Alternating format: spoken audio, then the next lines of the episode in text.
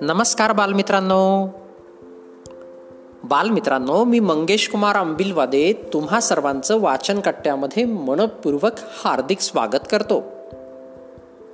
चला तर मित्रांनो आज वाचन कट्ट्याच्या माध्यमातून ऐकूया आपला भारत. भारत देश. आपल्या सगळ्यांचा देश. भारतात उंच पर्वत आहेत. घनदाट जंगले आहेत. लहान मोठ्या नद्या आहेत. नद्यांकाठी गावे आहेत. गावात लोक राहतात. भारतातील लोकांचे पोशाख वेगवेगळे असतात. त्यांच्या भाषा वेगवेगळ्या असतात. ते वेगवेगळे सण साजरे करतात.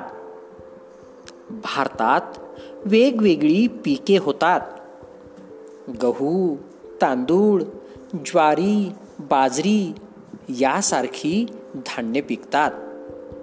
हरभरा तूर मूग वाटाणा यासारखी कडधान्य पिकतात. केळी डाळिंब संत्री मोसंबी सफरचंद अशी फळे पिकतात. लोकांच्या आहारात तेथील धान्ये कडधान्ये भाज्या आणि फळे असतात. भारतात अशी विविधता आहे.